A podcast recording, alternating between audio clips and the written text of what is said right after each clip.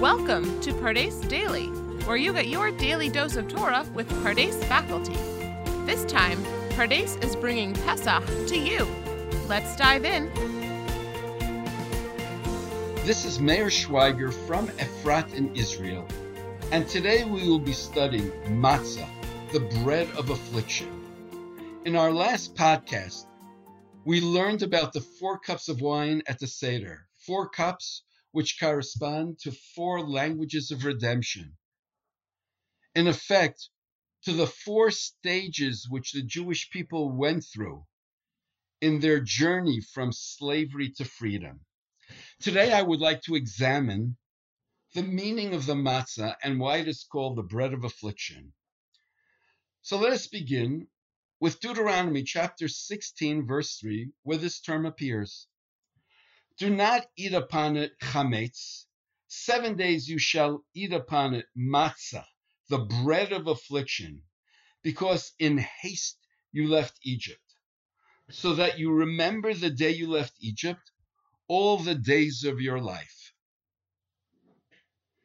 As I did in my previous podcast, today I will also refer to the comment of the Sforno, who lived in the 1500s in Italy. Bread of affliction. So the Sforno says, the bread which they ate in affliction. They did not have spare time to wait for the dough to rise and become leavened because of the taskmasters who rushed them.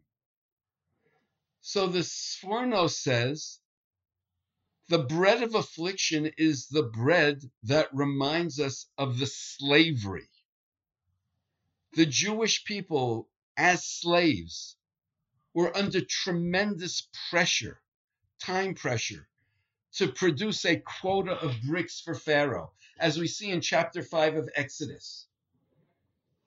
They didn't have the luxury of allowing the dough to rise, to become chametz. So the bread of affliction is the bread which they ate as slaves. But then we say, For in haste you left. And the Sforno says the reason for mentioning the haste of the bread is in exchange for the haste of your affliction, you had afterwards the haste of your redemption which means that according to the Sforno, the matzah is not only reminding us of the bread which the Jews ate as slaves under pressure of time, but it's reminding us of the swiftness of the redemption. As we find, if you look at the next reference, in Exodus chapter 12, verse 39. And they baked the dough which they took out of Egypt into matzah cakes and not chametz, because they were driven out of Egypt and they were unable to tarry. And according to the Sforno, the fact that the Jewish people did not have the luxury to make chametz, when they left Egypt was actually a blessing to them. It was a blessing which was in exchange for the affliction they had previously as slaves. So that in effect, on the one hand, we have this idea of the matzah reminding us of the bread which they ate as slaves, and on the other hand, the matzah reminding us of how subsequently they were quote unquote rewarded by having such a quick, speedy redemption. These two ideas we can actually see in the Pesach Haggadah, reference number four. Before we begin telling the story, and maybe one could say the actual very beginning of the telling of the story is at the point of the Seder where we break the matzah, hide part of hide one piece of that broken matzah as the afikoman, and the other part which is left on the table, we then make the following comment. This is the bread of affliction which our forefathers ate in the land of Egypt. When we refer to that broken piece as the bread of affliction, we are actually reminding ourselves of what the Jewish people ate when they were slaves. And if you go back to reference number three from Masechet Psachim, which comments on the bread of affliction, lechem oni, it says Oni is actually written as ani, which means a poor person. Just as it is the practice of a poor person to eat broken pieces, scraps, so too here it is a broken piece. And this comment explains why we actually, at the very beginning of the Seder, break the matzah. Contrary to what people think, that we break it in order to put away a piece for the afikomen. We break it in order to have a broken piece in front of us, which we then refer to as this is the bread which our forefathers ate in the land of Egypt, to remind us of the enslavement of the Jewish people and how and their impoverishment.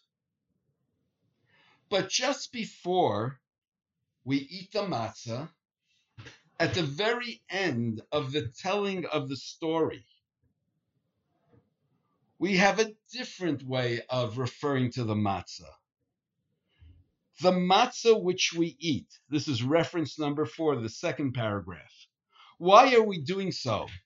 Because the dough of our ancestors did not sufficiently rise and become chametz prior to the King of Kings appearing to them and redeeming them. So that just before we eat the matzah, we say to ourselves, why are we eating this? To remember the swiftness of the redemption. So it's very interesting how the matzah becomes the focal point, the same object, which on the one hand reminds us of the slavery, and on the other hand reminds us of that moment when the Jewish people left Egypt, when they then went on to becoming free.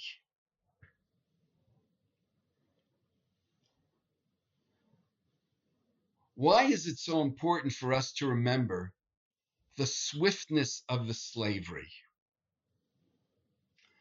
So, from the way the Sforno presents it, it seems to me that this is showing us the goodness of God, of how God wanted the redemption to happen and God made it happen quickly.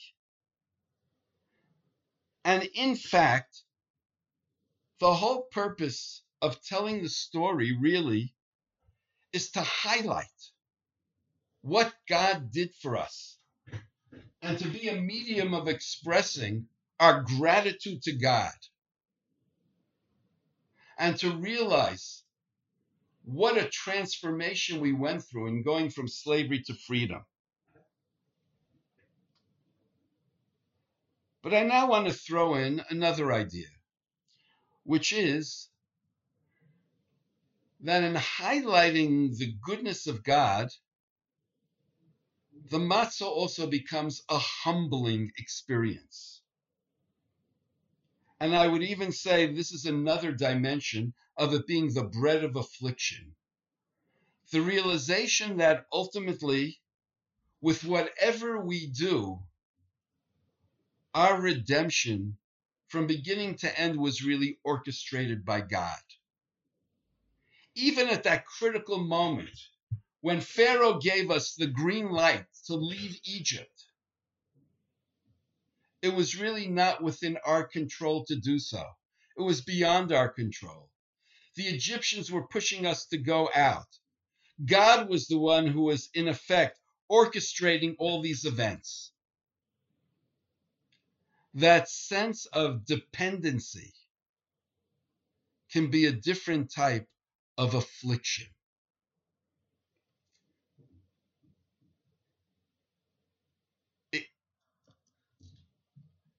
It can actually be an affliction which is empowering because it makes us realize that ultimately we are not in control of our destiny. Ultimately, God is. And not only is God in control, but God ultimately is in control in looking out for our best interests. And now I would like to wrap up with going back to the other statement, which appears in the beginning about the bread of our affliction. If I read the next line, after we say, This is the bread of affliction which our forefathers ate in the land of Egypt, whoever is hungry, let him come and eat. What do we do at the very beginning of the Seder as we recall the bread that our ancestors ate as slaves? We begin our Seder with an, an expression of chesed, which is, we were once slaves in Egypt. Those people now who have nothing to eat, let them come and we will give them to eat. Which means by remembering what we lacked in Egypt, we now feel the obligation to provide for those who don't have.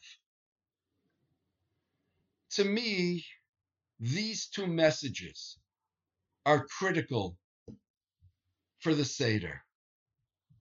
When we eat the matzah, on the one hand, your destiny is not in your hands. Ultimately, God is the one who's in control of it. And on the other hand, remember those who your past. Remember your affliction so that you provide for those today who don't have a sense of social responsibility. In our next podcast, we will actually be talking about what I call the bittersweet herbs, the maror. I look forward to seeing you then.